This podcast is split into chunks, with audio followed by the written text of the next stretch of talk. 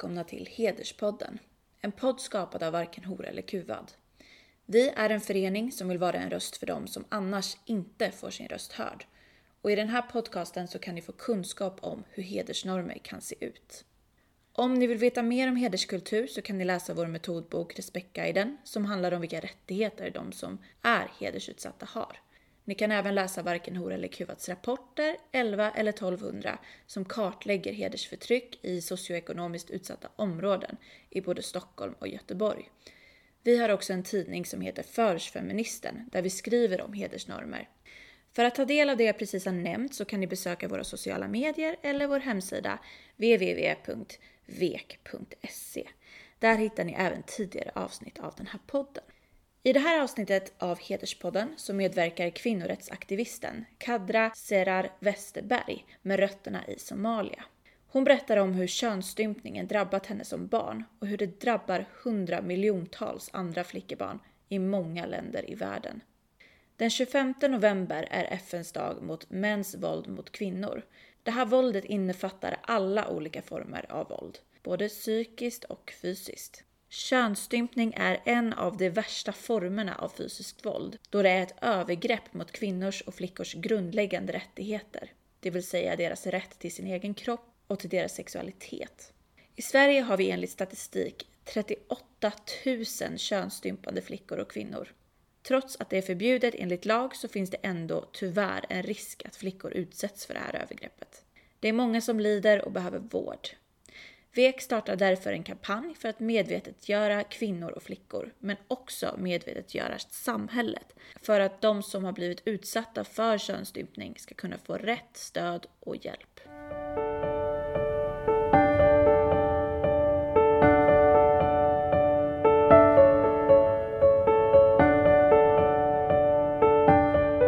Hej! Eh, idag eh, ska vi på Hederspodden eh, prata om könsstympning och könsstympning är en av de, kan man säga, grövaste våldet och ingrepp i kvinnans eller flickornas kroppar och det är också en del av hedersförtryckets faktiskt tortyr, tortyr mot, mot kvinnor där man stympar och där eh, drabbar miljontals eh, flickebarn eh, varje år och eh, i många delar av världen. Och här i Sverige har vi också tyvärr eh, många, både som har varit unga och kommit till de som är äldre, men också de som är födda här har varit utsatt, även om vi har en lagstiftning som faktiskt eh, finns på plats sedan 1982. Men idag eh, ska vi få höra Kadra Westerberg eh, som är eh,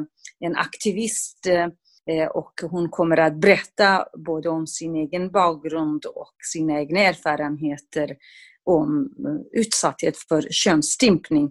Eh, Kadra är eh, en av dem eh, också som leder en kampanj som vi varken Hora eller Kuvat har startat mot könsstympning. Så Kadra, vi är väldigt tacksamma att du är med oss idag och du vill berätta om dina egna erfarenheter och eh, ditt budskap och kunskaper också om könsstympning. Eh, så varsågod och berätta för oss eh, lite grann om din bakgrund och vem du är och varför du kämpar emot hedersförtryck och könsstympning. Tack så hemskt mycket att jag fick komma och tack så hemskt mycket att ni vill ha mig. Jag heter då Khadra Serar Westerberg och eh, för mig är eh, kvinnlig könsstympning eh, väldigt personligt. Det har eh, faktiskt varit en del av mitt liv eh, så långt tillbaka jag kan minnas. Och eh, det är också ett, ehm, precis som du sa Amina, det är ett, så som jag ser det också, så är det inget annat än ett, ett övergrepp ett övergrepp som eh, görs på flickebarn i första hand men som också drabbar eh, eh flickan senare, liksom hela livet.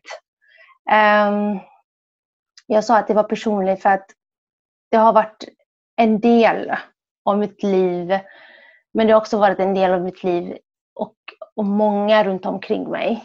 Eh, där jag kommer ifrån, mitt hemland, så är kvinnlig köns, könsstympning något väldigt vanligt förekommande. Cirka 90 procent av oss kvinnor och flickor är utsatta för det. Och om man ser tillbaka så har jag eh, levt med det i tron om att det är en del av livet. Och så är det bara. Och det är ju det här att man har, eller jag har väldigt tidigt fått höra att en vacker dag så kommer det hända någonting otroligt, eh, något stort kommer hända en vacker dag. Och att det här fick jag växa upp med och, och eh, längtade till väldigt tidigt. Och sen eh, inträffade händelsen. En, eh, vi stympades eh, i samband med flykten till Sverige. Eh, sen måste jag säga att det var liksom eh, både för att orka med och för att eh, orka överleva så gick, jag, gick liksom livet vidare tills en dag många, många år senare så sitter jag och lyssnar på ett eh, UR-program där man väljer att eh, närma sig kvinnlig könsstympning. Man vill diskutera den här frågan genom att jämföra det med att pierca sig under livet. Ehm, och det här upprörde mig så mycket på ett väldigt, väldigt djupt plan.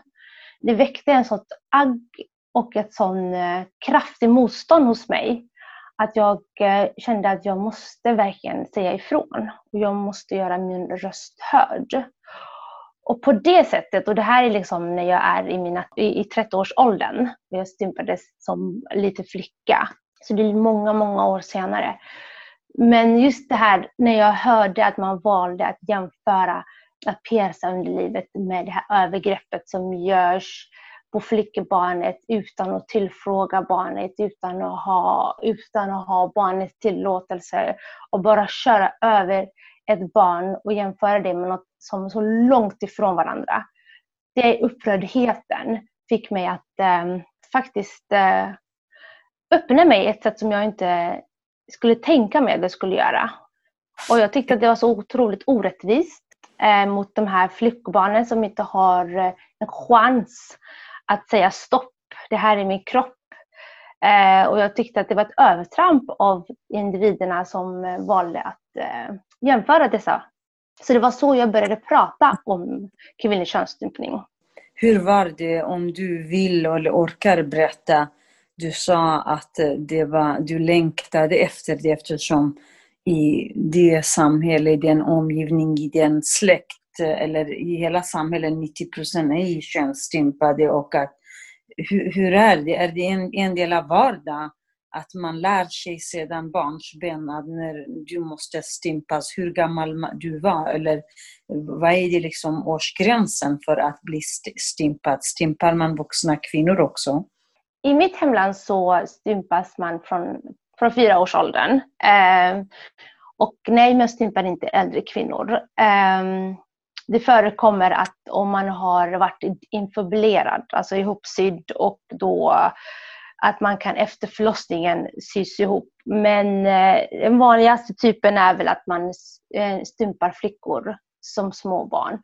Och som jag nämnde innan så var det en del av livet på det sättet att det var som att eh, det, det kan jämföra lite som att julafton kommer ske. Att det är liksom att det är någonting som kommer att ske.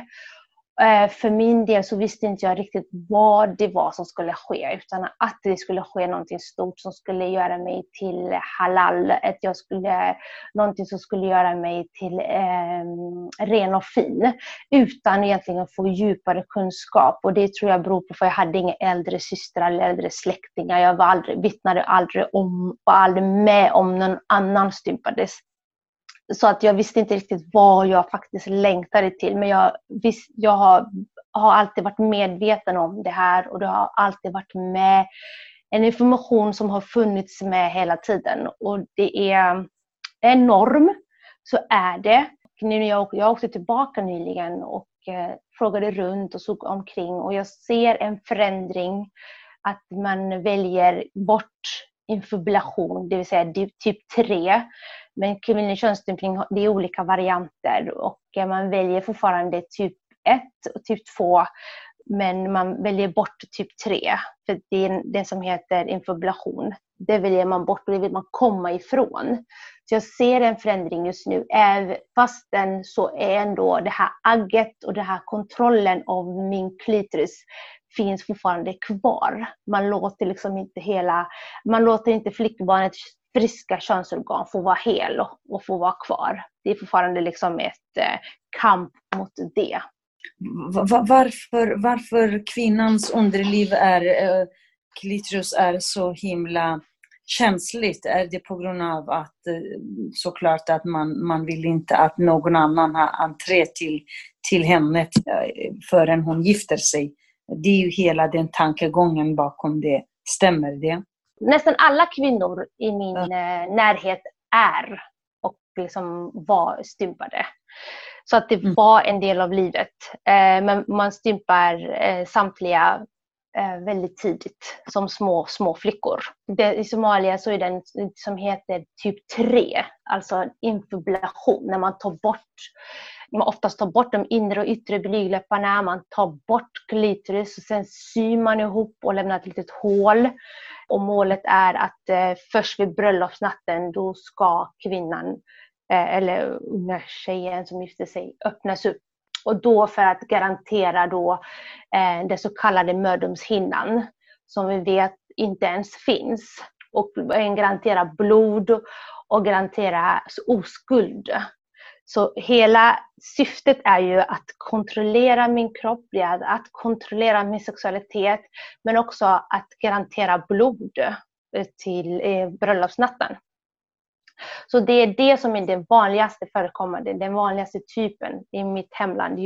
Men som sagt, man har börjat, det har börjat det är motstånd, det är en process som kommer ta sin tid. Men allt, allt fler röster som vänder sig mot kvinnlig könsstympning vänder sig också mot infibulation som är också typ 3. Men vi får komma ihåg att agget och hatet och kampen mot klitoris finns fortfarande kvar. Så vi har ändå en ganska lång väg att gå. Är det en, eh, ett kulturellt eh, krav, religiöst krav, politiskt krav eller är det, är det bara sed och sedvänjor? För att eh, jag menar om 90 procent av kvinnornas underliv förstås, vilket liksom trauma, vilken fruktansvärd olika liksom eh, könssjukdomar och, och, inflammationer och allt det här som skulle förekomma i samband med förlösning, i samband med giftermål. Vad, vad tror du? Vad, vad, vad, vad, händer? vad händer där med i ditt hemland med kvinnorna till exempel, eller kvinnorna för den delen här i Sverige. Vi har ju en, nästan 40 000 könsstympade. Det är, det är en norm. Alltså det är, eh, det är liksom, eh, man argumenterar i form att man säger att det är religiöst, att det är argument för att det är en, en tradition, men det är en norm för att kunna kontrollera min kropp och min sexualitet. Det är ingen snack om det. Som kvinna i eh, många gånger, inte här skulle jag vilja säga, men inte vi som bor här i Sverige, men många gånger vi kvin kvinnorna som bor kvar är väldigt beroende av äktenskapet. Man är beroende för, för, för, att överleva, för att få försörjning och någon status. Så är äktenskapet och ingå äktenskap väldigt viktigt. Så det är alla de här bitarna tillsammans. Och som kvinna så jämställdheten Ehm, det är tecken på det patriarkala samhället där mannens ehm, behov och mannens kontroll av kvinnans eh, kropp går före än min hälsa och min, eh, mitt, mitt välbefinnande. Just det, det är exakt. Eh, eh könsstympningen är ju en av de eh, som vapen, vapen för männen och för kulturen och religionen och allt för att kontrollera ännu mer kvinnans kroppar och kvinnans liksom, framtida man till vem väljer.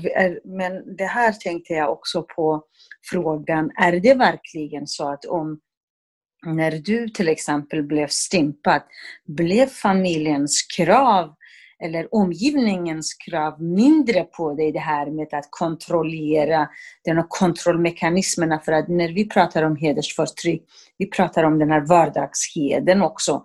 Att man liksom kontrollerar, hon ska inte umgås med killar och gå ut och roa sig, klä sig som hon vill och flytta hemifrån.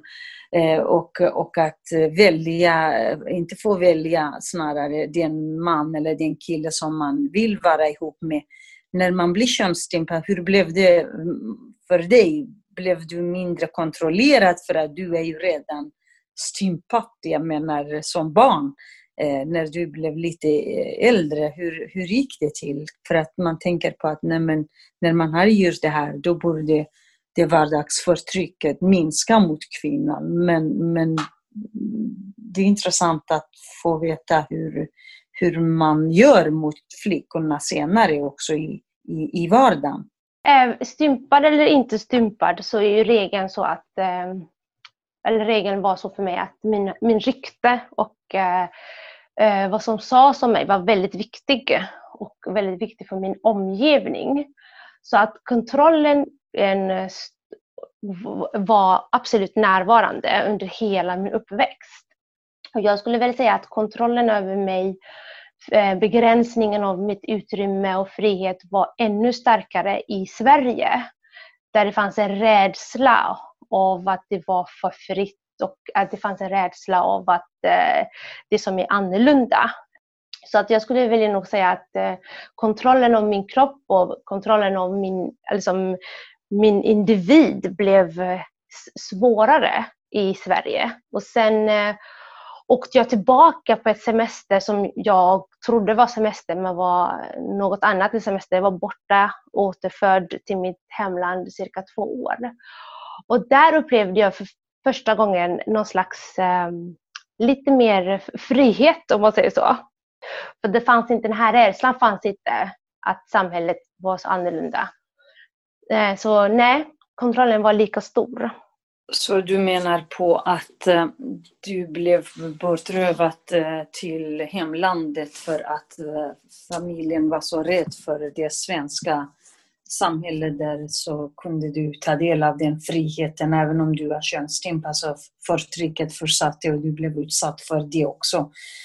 Eh, men intressant att få veta det här med, därför många som jag också möter säger att i hemlandet är det ju bättre. Jag tror att det du också säger kan eh, relateras till det eftersom alla är förtryckta och det finns inte någonting annat än det tradition och kultur som man förhåller sig. Då blir det liksom lättare kanske att, eh, att förhålla sig till än att föräldrarna som tycker att här Sverige är liksom främmande kultur och friheten för flickor och kvinnor, allt är hot mot traditionen och kulturen som de är vanligt. Stämmer det eller är det annat tror du?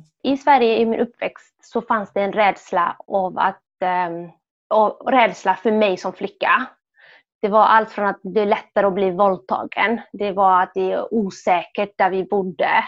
Och det var också just det här, mina, min rykten, att, skulle, att jag skulle absolut ha det bästa ryktet. Vi säger en flicka som var inne, som inte syntes, som inte hördes. Eh, och precis som du säger, när vi, en, vi åkte tillbaka, vi lurades tillbaka kan man säga.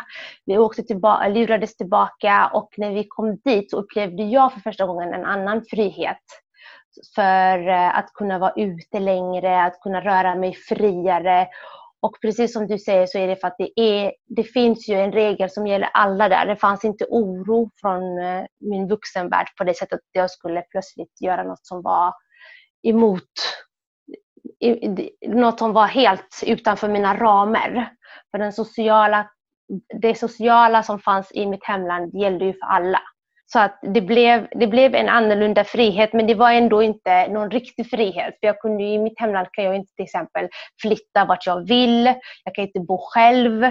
Jag, kan, jag är ändå liksom under en kontroll som är acceptabel. Medan eh, jag, skulle kunna, jag kan förflytta mig och leva mitt liv på ett annat sätt här i Sverige. Ja, just det. Där, där man måste också bära klädsel som alla andra bärare som kvinn, täcker kvinnorna. Och det finns ingen liksom, ting att oroa sig för egentligen. Så därför det är väldigt eh, förståeligt att din, din berättelse. Och hur, hur, hur sa man där att blev inte kvinnorna förvånade att du som har kommit till Sverige och eh, plötsligt ska ska komma tillbaka dit. Vad, vad sa släktingar och omgivningen om, om, eh, om det? Blev de förvånade? Blev de glada? Blev de arga? Vad sa flickorna i din ålder? Nej, men det är väldigt vanligt att folk, och, eh, och, att folk återvänder. Det är väldigt vanligt att barn skickas tillbaka. Det är ännu vanligare med att barn skickas tillbaka och dumpas och lämnas. I vårt fall så blev det inte lämnade utan vi flyttade tillsammans med vuxen. Så att det var ingen som blev förvånad. Det blir, man blir mer så här, eh, jag tror att det är, det är normen. Det förekommer att barn dumpas eh, och skickas tillbaka för många olika anledningar. Jag, jag har ju träffat flickor som har eh, skickats tillbaka härifrån, som är liksom födda här eller uppväxta här, som har skickats tillbaka och då mött och blivit stympade i mitt hemland. Ja, jag, jag, känner till, jag vet. Även när jag var socialarbetare och, och kommunpolitiker både i Skärholmen och Botkyrka. Man, man tog ju med flickabarnen redan vid 12-13 och pojkarna till Ghana, Gambia, Somalia, Syrien, liksom Irak, Iran, till många olika delar av världen. Så det, det stämmer. Du är ju inte enda, enda barnen, men det är ändå att när man ser utifrån flickors perspektiv att eh, man, när jag möter många kvinnor i skolorna här med invandrarbakgrund och de är väldigt, många av dem är förvånade och förbannade. Varför ska de inte ha samma frihet som svenska kvinnor? Det är värre. Senast i tisdags hade jag möte med många kvinnor. Det var från Somalien, från eh, e- Eritrea, från Iran, från Irak, från Syrien, från Benja Luka, alltså från olika delar av världen. Och de säger att det, det blir värre i Sverige, den här kontrollen, den här alltså kvinnan, kvinnornas och flickornas isoleringar i olika områden. Det där tänkte jag på att om, om i Somalien kvinnorna eller släktingar sa eller omgivningen sa var, var, var, varför, eller var det så vanligt att alla alla var införstådda med att man gör så här eh, med sina flickor och barn när man kommer till Sverige, men de ska skickas hem. Det var det jag tänkte på, att höra hur, hur du blev bemött av omgivningen där. Nej men det var, det var alltså till i början var det kul att komma tillbaka och träffa alla släktingar man, man inte har sett och mött. Ehm, och det, det, var inget konstigt med att man skickas tillbaka. Det är liksom så här, det är ditt hemland. Du har ju lämnat det här landet för inte så länge sedan. Och dina vårdnadshavare är ju de som eh, sitter på... Alltså det fanns inte riktigt ett barnperspektiv här där barnets bästa eller mina behov var det som diskuterades utan det är liksom vad mina vårdnadshavare har för behov och hur de vill ha hur de, upp, hur de vill uppfostra mig och hur de vill se hur jag utvecklas. Men eh, och som, precis som de här kvinnorna som du har mött, så kom, alltså, om inte jag om, om inte jag hade skickats tillbaka där på något sätt så tror inte jag riktigt att jag hade heller vågat söka efter någon slags inre frihet. För jag, när jag såg att det fanns något som heter frihet, jag kunde, att jag kunde säga att nej men, jag vill ha det här och så här vill jag ha. För jag hade otroliga begränsningar som barn i Sverige. Alltså jag hade typ 10 minuter för att komma hem från skolan. Jag hade alla aktiviteter som var utanför skolan var uteslutet. Jag fick aldrig vara med på liksom, utflykter om vi skulle klassresor, en, aldrig vara med på simhallarna med klassen. Det var liksom, de områdena var helt utanför vart jag fick röra mig. Och det hade jag väldigt tydligt, väldigt klart för mig, det är för att jag är en flicka. Och det är inget, inget mer med det. Det fanns liksom ett utrymme för diskussion. Och tyvärr så såg mina lärare inte till att ifrågasätta det. Eh, det fanns inte den diskussionen. Det här är tidigt 90-tal. Det fanns inte liksom heller någon kunskap eh, så idag förstår jag att det inte fanns någon möjlighet för dem att ifrågasätta. De visste inte vad de skulle ifrågasätta. Men det var liksom ingen som... Och i och med att jag inte hade någon vuxen från skolans värld som ifrågasatte samtidigt som min, eh, mitt hem satte de här ramarna så var det för mig liksom det självklara. Det här var sanningen. Så här beter man sig, så här behandlar man flickor. Punkt slut. Och med den här resan så fick jag någon slags så här, ett in, det, det, det växte en inre driv och behov av att vara fri. Med tanke på att jag faktiskt fick uppleva, och det jag kallar för fri, det är liksom att vara ute sent. Det är sju, det är det jag kallar för fri. Jag menar, det beror ju, vi måste prata om vad frihet betyder. För mig betyder frihet att vara utomhus liksom, med andra ungdomar lite senare på dagen. Det är något som jag aldrig fick uppleva i Sverige som flicka på 90-talet. Precis, jag återfann vad frihet som flicka betyder i mitt hemland. Vilket i sig är ganska mäktigt när jag ser tillbaka. Ja, det är tyvärr, Khadra, det är faktiskt en idag. Jag mötte i veckan några tjejer som, som berättade här i en Stockholmsförort att de, de kan inte vara kvar om läraren inte skriver intyg att, att man behöver eh, läxhjälp så kommer bröden eller mamma eller pappa, någon hämtar och lämnar. Det finns sådan. Eller så måste man ha exakt som du säger, de här tiderna. Så än idag finns det tyvärr.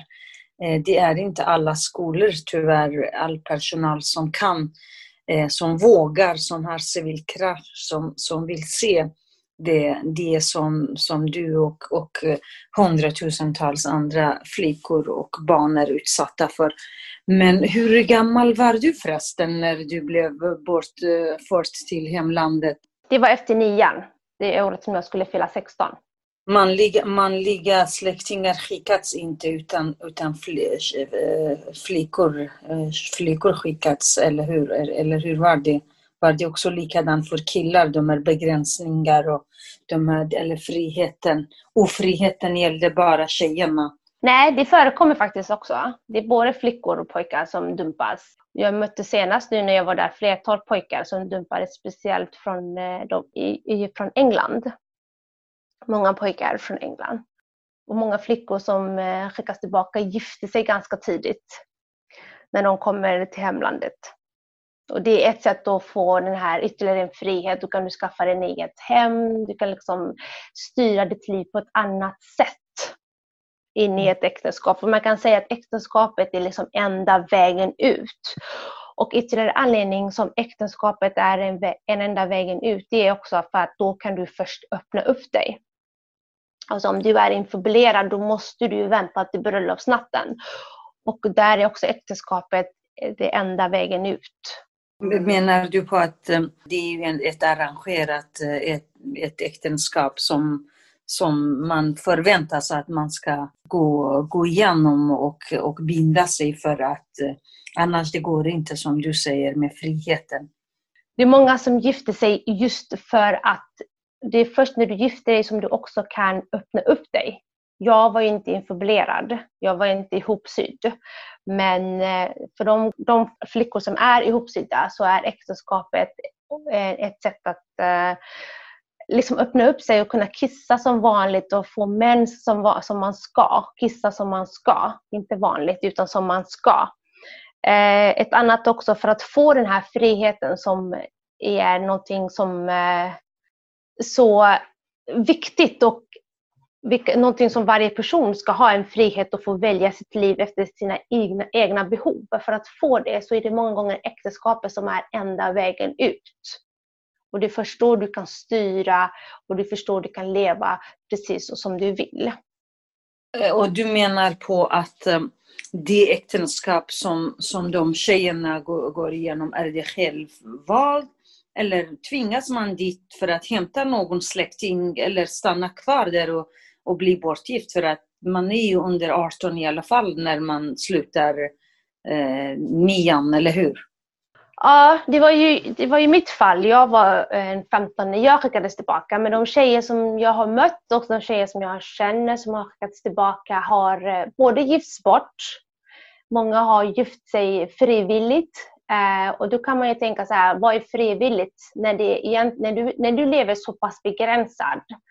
Att du gifter dig för att komma bort från den här begränsningen så är det på något sätt inte frivilligt i min tolkning. Så att det kan vara både och. Att, att man liksom tror sig att man väljer eller så är, eller så är det engagerat. Exakt, det var, det var det jag också var inne på, att det går inte eftersom allt handlar om att makt och kontroll över kvinnans sexualitet och, och vem man gifter sig med, det, det där, där, där är det hela problematiken. Men vad önskade du då, eller vad önskar du idag? Hur skulle samhället ha gjort? Eh, du var eh, barn när du blev stympad, du kom till Sverige och du bodde i det här landet tills, eller mm, innan du skickades hem i alla fall, tills du var 15 år. Fick de veta, eh, fick någon veta utanför familjen att du var stympad? Fick skolan någon signal eller, eller kunde du sa att lärarna såg inte, inte skolsköterskan eller någon annan fick du inte hjälp? Fick du inte någon läkarbesök eller något sånt? Jag menar, det är bara att hur ska man göra? Vad är det man inte har gjort? Samhället inte har gjort. Vi vet att man har inte gjort så mycket, men i könsstympade fall, hur ska samhället göra? När det gäller unga flickor som är födda här, de som kommer som det vuxna kvinnor. Vad, vad, är ditt budskap? Vad tycker du? Vad är det som är brister förutom civilkurage och kunskap?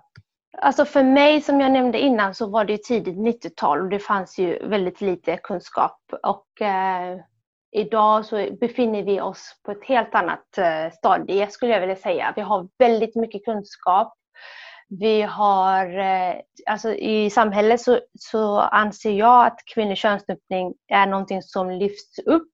Eh, men det är fortfarande upp till eh, till exempel sjuksköterskan eller upp till eh, personerna runt omkring de här barnen att ta upp den här frågan. Då måste de ha kunskap, de måste också ha så pass bra relation att de kan. Det som krävs är att vi alla vågar prata om det och att vi alla vågar stå upp för alla barns lika rättigheter oavsett etnicitet, eh, oavsett religiös religion, att vi vågar allihopa säga att um, barns lika rätt gäller. Exempelvis så har vi inte i Sverige öppnat upp ett enda barn som har varit infibulerad, ett flickor som är ihopsydda. Vi har inte tagit beslut och öppnat upp dem. För där någonstans så landar det att vårdnadshavaren, alltså samma person som har stympat det här barnet, ska också besluta huruvida det här barnet ska öppnas. Och det skulle vi, om vi jämför med något annat fall, barn som hade ihopsydda ögon eller ihopsydd annan kroppsdel, hade vi aldrig accepterat. Men just kvinnans, flickebarnets könsorgan, där kan vi liksom se mellan fingrarna. Ja, ett barn som har varit utsatt för den här typen av övergrepp är ett barn som har varit utsatt för trauma. Det är självklart så att det kommer krävas en ganska stor insats, ett genomtänkt insats för att kunna nå och hjälpa det här barnet. Men det ska aldrig, aldrig vara upp till vårdnadshavaren, samma person som både svek det här barnet, inte kunnat hjälpa det här barnet, som ska få avgöra huruvida barnet ska få hjälp eller inte. Så där brister vi.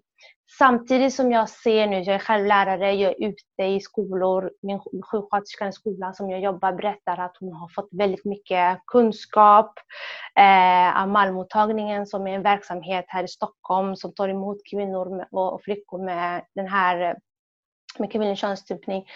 Då kommit och eh, utbildat eh, henne och hennes kollegor. Så det finns väldigt mycket där ute.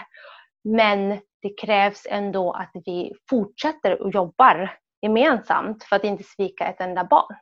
Ja, det är ju jätte, jätteviktigt eh, och det är ju bra att eh, det finns eh, kunskaper kring könsstympning men som en del av hedersnormerna och att man måste bekämpa, man måste upptäcka till exempel som du säger, om man upptäckte dig eller, eller om, om andra flickor och, och kvinnor så skulle man kunna få eh, hjälp till exempel flickabarnen som pojkar i skolan. Alla pojkar blir undersökta eh, och eh, om allt är liksom okej okay med deras eh, könsorgan och allt. Varför inte kvinnorna? Vad tycker du? Borde man, skulle, det, skulle det underlätta att många flickor får hjälp om man upptäckte dem tidigt genom skolans sjuksköterska och, och eh, ja, vårdpersonal? Som, alltså när jag, jag upptäcktes aldrig förrän jag själv tog kontakt med eh, hjälp eller vård. Men eh, något annat som upptäcktes var, jag brukar jämföra det med när vi kom så fick vi eh, undersöka, eller vi, vi fick komma till tandläkare. Och det var första gången jag kom till tandläkare. Det var otroligt läskigt. Det var otroligt intimt att ligga på den här stolen och gapa. Så det var en, men det var liksom ingen snack om det. För det, var en, det fanns en kunskap om att tandvården i dessa länder inte funkar och det man prioriterar här att alla ska ha ett, liksom ett, ehm, att man prioriterar tandvård. Och då fick vi hem ett brev och jag befann mig hos tandläkaren. Jag undersöktes och eh, alla mina hål upptäcktes och det lagades, vilket jag är otroligt tacksam för idag. Och när jag ser tillbaka idag så hade jag nog velat att eh, något sånt hände med mig. För jag hade inte den makten eller den kraften som barn att säga oj, jag har hjälp, eh, speciellt med könsorgan som är något så tabubelagt. Enda ordet jag hade för mitt könsorgan som barn är äb och äb betyder fel.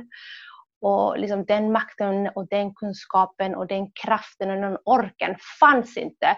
Och där hade jag nog önskat att det fanns ett, eh, precis som tänderna då, att man kunde prioritera. Och så hade jag nog velat se för flickor, speciellt flickor som kommer till vårt land från länder där vi vet att flickobarn blir infibulerade, att flickobarn stympas, där tycker jag att vi gör fel när vi låter föräldrarna eller vårdnadshavaren avgöra huruvida det här barnet ska få vård eller inte.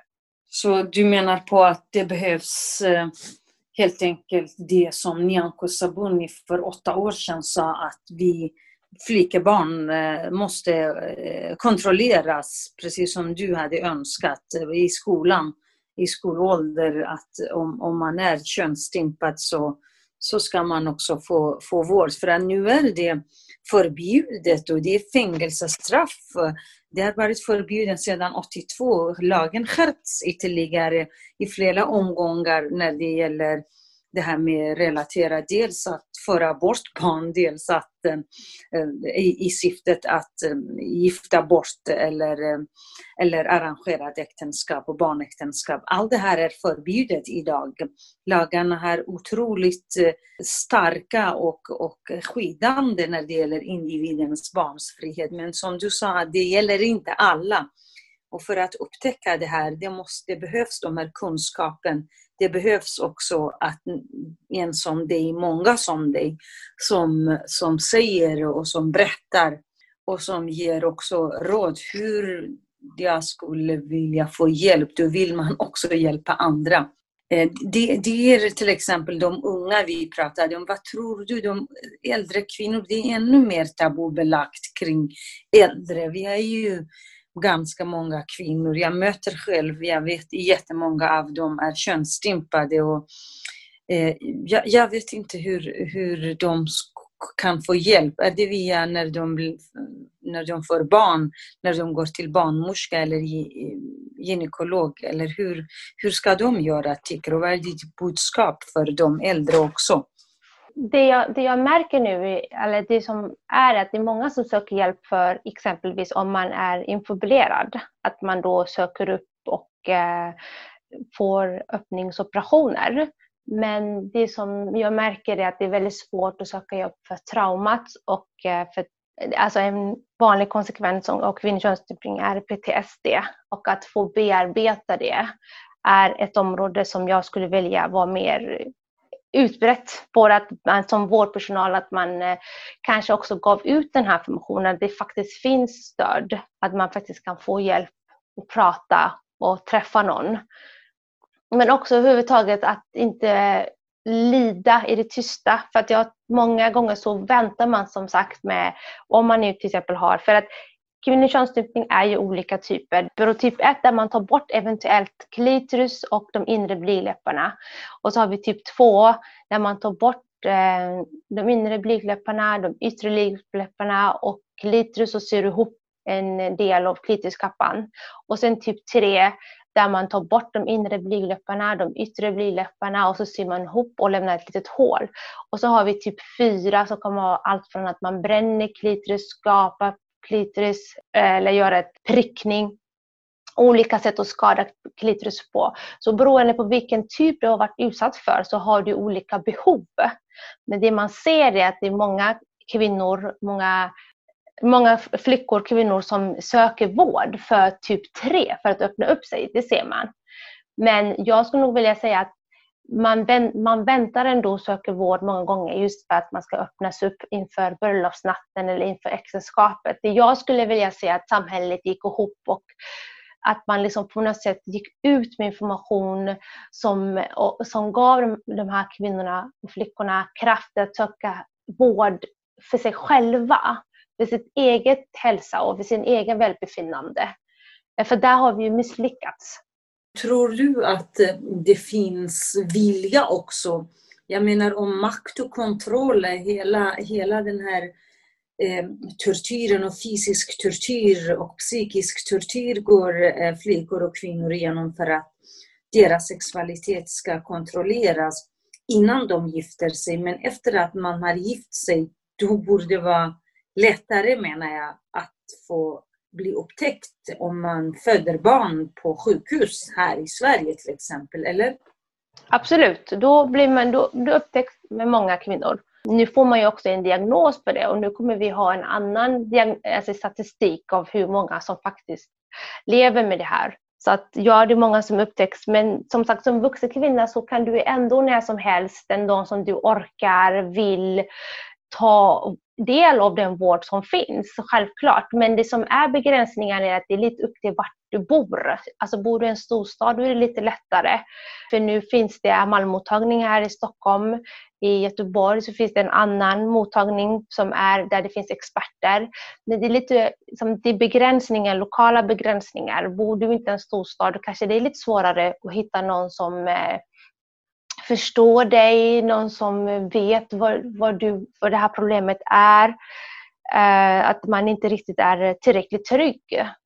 Så att fler, insatser och fler vårdenheter där kvinnorna kan söka hjälp hade ju varit optimalt. Men nu, nu har vi ändå kommit någonstans. Jag menar, för något, jag tror att det är ganska nytt eh, i Göteborg och jag har också hört att Malmö ska starta ett. Så att det, det sker ju lite i små, små steg, sker ju lite framsteg.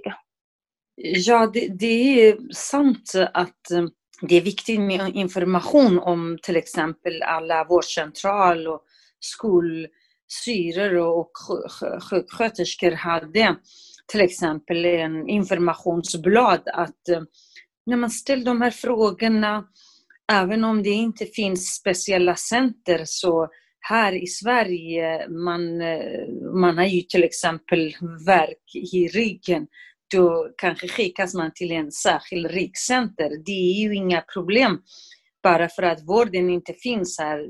Det är ju alla, all, all personal inom vård och omsorg har ju skyldighet att om det kommer information att man, man stödjer den personen och vidare till andra enheter och andra sjukvård. Så det vore inte vara så problematiskt utan problemet enligt det där som man hör och varje dag att det finns inte så mycket information för alla. För en del Nej. kan söka men inte de som i alla fall vi möter på SFI eller på folkhögskolan eller många kvinnor som har bott i det här landet över 30 år och eh, de, de har inte de vet inte så mycket om sina rättigheter. Det är också en, en rättighet att kunna få veta. Men, men precis, att det, absolut. Det är många där ute som inte har den informationen, som inte kan eh, tillgodose den information som finns. Till exempel om man som myndighet lägger upp information på nätet, men det är inte så att man kanske har, kan ta del av den informationen. Absolut. Eh, jag blev till exempel kontaktad för alltså, ungefär förra året så blev jag kontaktad av en tjej som eh, var ensamkommande och bodde någonstans i norra delen av Sverige som eh, hade otroliga smärtor för hon var infibulerad, alltså ihopsydd och gick till sin vårdcentral. Och där, där upplevde de att de inte kunde hjälpa henne annat än att sätta en kateter Och hon kände, jag vill inte ha en kateter, jag vill öppnas upp. Var kan jag eh, ta vägen? Eh, så det är lite så att det beror lite på vart man bor för att kunna få eh, Eh, tillräckligt god vård. Och så ska det ju inte vara såklart. Alltså det som hände var väl att jag, att jag blev liksom jag, det krävdes att jag skulle bli upprörd av den här orättvisan att jämföra kvinnlig könsstympning med att pierca under livet. Och så eh, det som hände efter det är att jag märkte liksom att jag kunde faktiskt göra skillnad med, med min, eh, bara med min röst och att faktiskt hjälpa andra också genom att typ liksom berätta om min historia. Och sen tror jag också att mycket arbete med mig själv, framförallt liksom att det här är någon, ett övergrepp som hände mig. Eh, jag som barn hade ingenting att säga till om. Det var ett eh, ett övergrepp som eh, begicks utav eh, de vuxna, utav samhället i, i, i, mitt hemland mot mig som flicka för att kontrollera mig. Alltså det, att, att behöv, jag behövde förstå det. Och för att bli av med den här skammen och skulden att det var mitt eget fel, att jag hade med det att göra, att jag ville. För det var tankar som fanns hos mig som i ungdomsåren, att jag längtade ju till stupningen. Det var någonting som jag såg fram emot. Då hade jag också med det jag såg mig själv också som förövare.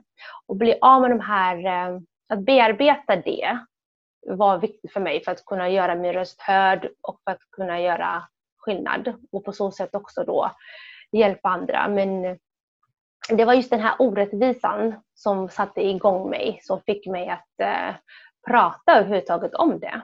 Ja, men du är ju bara ett litet barn. Du, du är ju offer, inte förövare. Det är vuxna som är förövare, eller den som gör, den som utsätter en. Eh, det är oerhört styrka och eh, fantastiskt att, eh, att du verkligen har kunnat eller kan göra det här idag. Information och, och, eh, och utbildningar och eh, både i skolan och eh, nu hoppas vi också i varken Hora eller Kuba att vi startar den här så att du finns om, om folk vill att du ska föreläsa. Men hur, alltså det var ju menar du på att när du blev 18 år då var det lättare, då familjen, inte släktingar, inte begränsade dig utan du kunde frigöra dig Eh, utan problem. Eller har jag förstått rätt? Eller? Ja, men det, det, just, just när det kommer till kvinnliga könsstympningen så behövde jag göra en inre resa också. Att liksom eh, bearbeta min, väldigt mycket av det som var väldigt mycket det skamliga och det skulder som jag bar på som barn. Sen i det andra, det här med rätten och friheten att få styra mitt liv. Det, fick, det är ju någonting som jag har fått äh, eh, jobba med parallellt. Att gå min egen väg och att eh, bestämma mitt liv. Och där har det varit, eh, det har varit man fick, jag fick ju välja liksom ensamhet eller kollektivet, eller ska jag säga ensamhet, min egen väg med ensamhet eller alla andra. Och sen eh, valde jag faktiskt ensamhet och min egen väg. Och eh, det kostar ju såklart att gå sin egen väg, men för mig var ju drömmen att få bestämma över sitt eget liv och sin egen kropp. För det gick ju före allt annat. Och eh, så löste det sig till slut. Och det är det jag hoppas för många andra där ute. Mm. Att man har, eh, och det krävs ju resurser och det krävs stöd och det krävs människor runt omkring som ser och hör och som vågar fråga och som vågar stanna kvar. Vi nämnde lite så här, vad ska man göra som personal eller som verksam som möter de här barnen eller som de här kvinnorna så gäller det faktiskt att kunna ställa den här frågan, att kunna ställa frågan men också att kunna ta emot svaret och också att stanna kvar och finnas till hands. Men också kunna vägleda. För man kan inte som själv som sjuksköterska eller som lärare eller SFI-lärare, du kan inte göra annat än själv, men du ska kunna veta vart du ska kunna vägleda den här personen vidare. Det krävs ju så många och tillsammans kan vi ju. Vi vill ju väl många. Ehm, jag tänker så här att om, om du har något eh, mer att säga avslutande, då får du varsågod och säg det du vill. Ditt budskap till samhället, till flickorna eh, som är utsatta, att, eh, ja, hur de ska göra. Ska de göra som det eller ska samhället liksom stå upp för dem och upptäcka dem och, och prata med föräldrar och allt det här. Ja men precis, tre miljoner flickor drabbade varje år och på elfte sekund så är det en flicka över 30 länder som utsätts för kvinnlig könsstympning. Så det är ju otroligt många.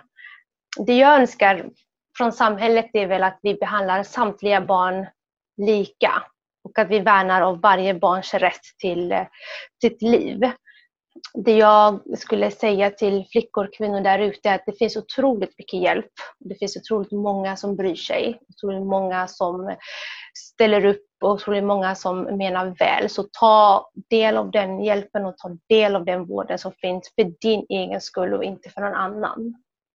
Tack verkligen eh, för eh, din medverkan i Hederspodden. Eh, Eh, och stort tack eh, verkligen för både att du kunnat berätta om dina egna personliga berättelser men också att eh, hur samhället kan göra för att stötta alla de som är utsatta. Tack själv och tack att jag fick vara med.